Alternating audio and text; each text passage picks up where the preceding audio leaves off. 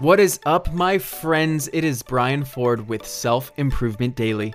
Take ownership of your personal development one tip at a time. For today's positivity quote, I want to bring in a topic that is one of the most important things in my life loyalty. Nothing is more important than loyalty.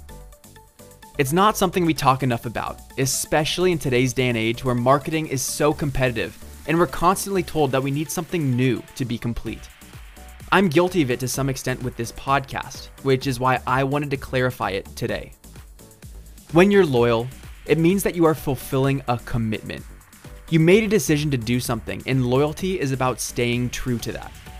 Often, we're loyal to other things our favorite sports teams, the company we work at, our romantic partner. But what's important in each of these examples is to recognize that you are also being loyal to yourself. When you make a commitment, you decide what's valuable to you. And if you go changing your mind one day, one month, one year later, then it reflects that you don't trust your own judgment. This compromises your ability to make commitments in the future and keeps you from being confident about the new commitments you make.